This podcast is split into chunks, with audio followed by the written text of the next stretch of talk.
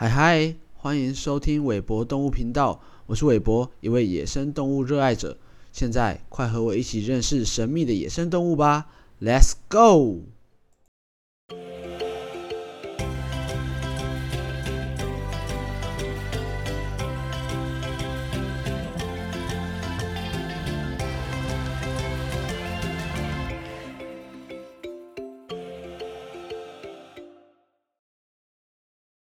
嗨嗨，又到了一周一次的韦博动物频道，已经是进入二零二二年了。迈入新的一年，韦博希望节目呢可以继续精进。欢迎收听节目的你，踊跃的留言在韦博动物频道的留言板上。我是说真的，拜托大家留言，让韦博更能知道怎么给大家最充实的野生动物介绍。好，废话不多说。马上进入今天的新闻播报内容。本次的新闻截取自绿色和平组织中文官网，主题是五个理由告诉您，人类不能没有野生动物。地球之母正在垂死挣扎。由于人类的破坏，半世纪以来，地球正以惊人的速度丧失生物多样性，导致全球目前约有一百万种物种濒临绝种。其严重程度相当于六千五百万年前的第五次物种大灭绝。自一九七零年以来，地球上哺乳类、鱼类、鸟类、爬虫类及两栖类的平均数量减少了百分之六十。而物种的灭绝与生物多样性息息相关。什么是生物多样性？那为什么很重要？生物多样性由三条相互交织的线建立起来的。生态系统多样性、物种多样性和遗传多样性交织而成的自然系统越丰富，越能抵挡干扰破坏。地球上的动植物间创造了生命之网的关系，它是一个安全网，有助于确保这个星球上所有生物的生存和福祉，包括人类。万物处于平衡状态之时，所有物种一起工作。清洁水源、净化空气、丰沃土壤、调节气候、阻止疾病的爆发、循环利用养分，为人类提供食物。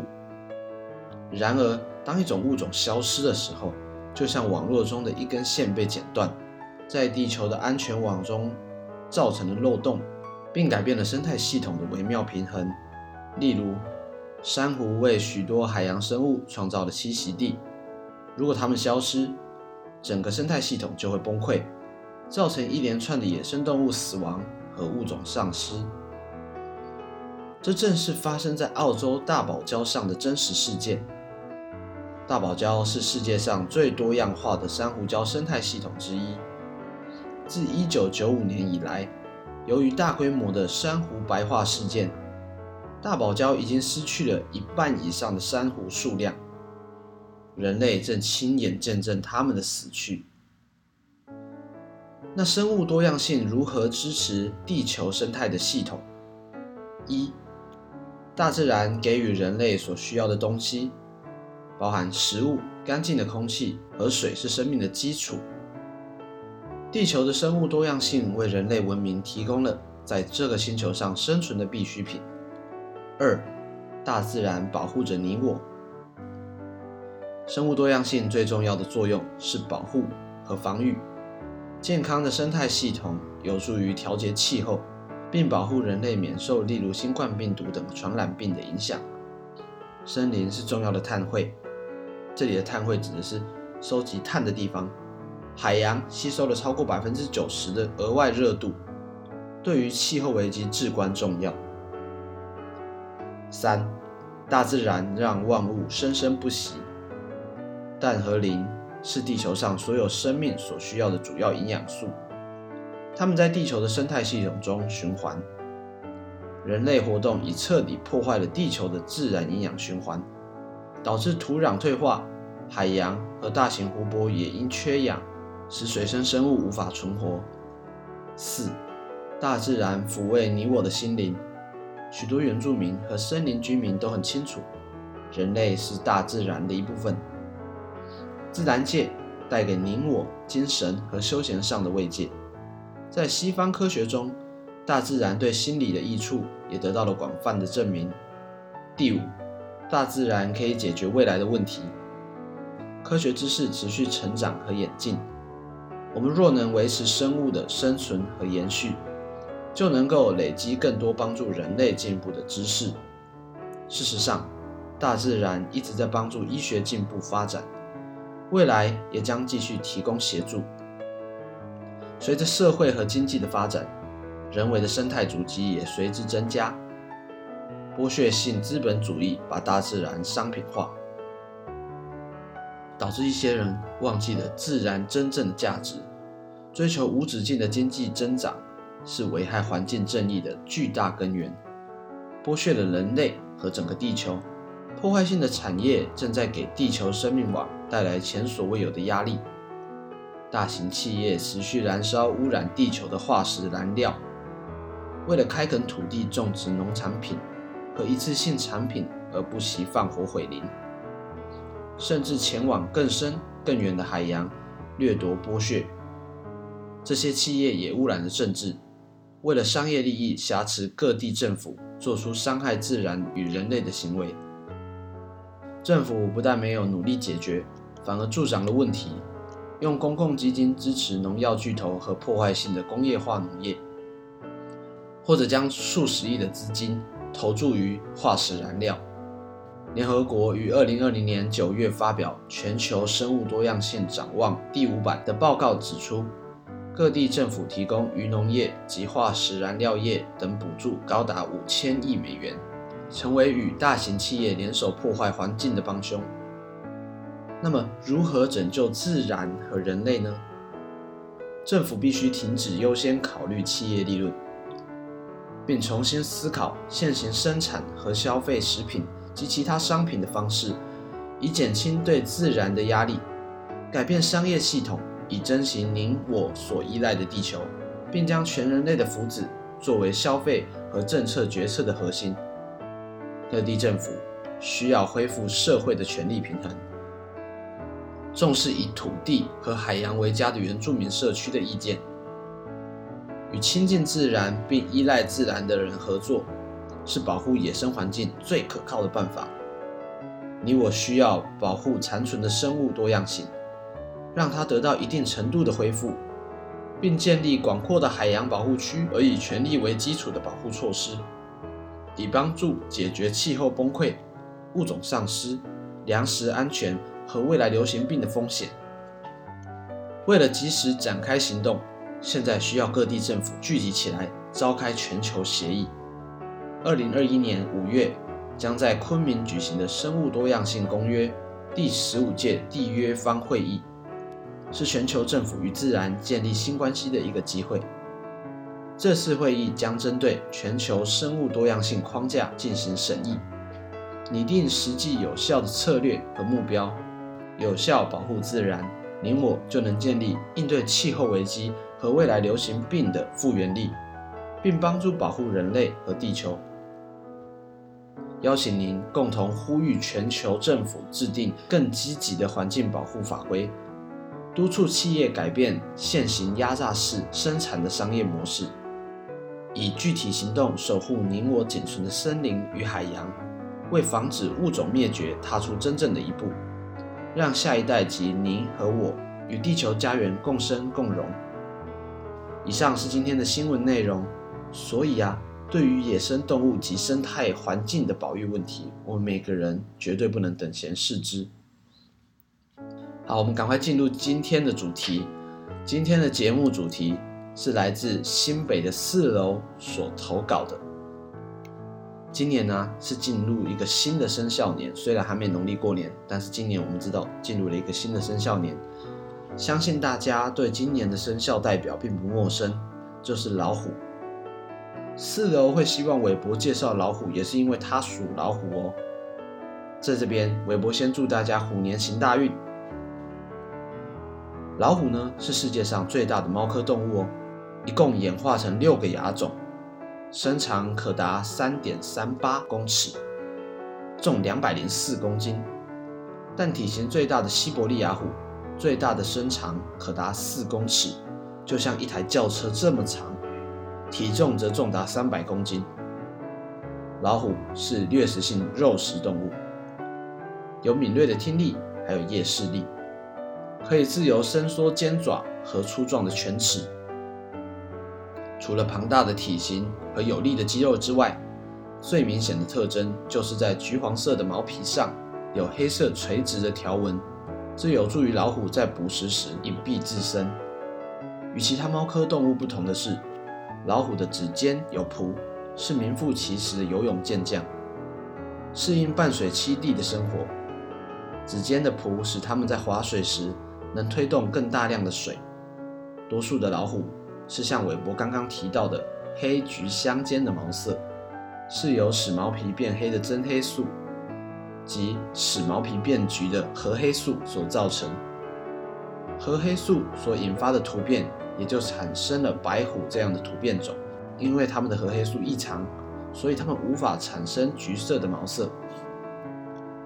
老虎眼睛的虹膜呈现黄色，圆形的瞳孔，除了白虎的眼睛为蓝色。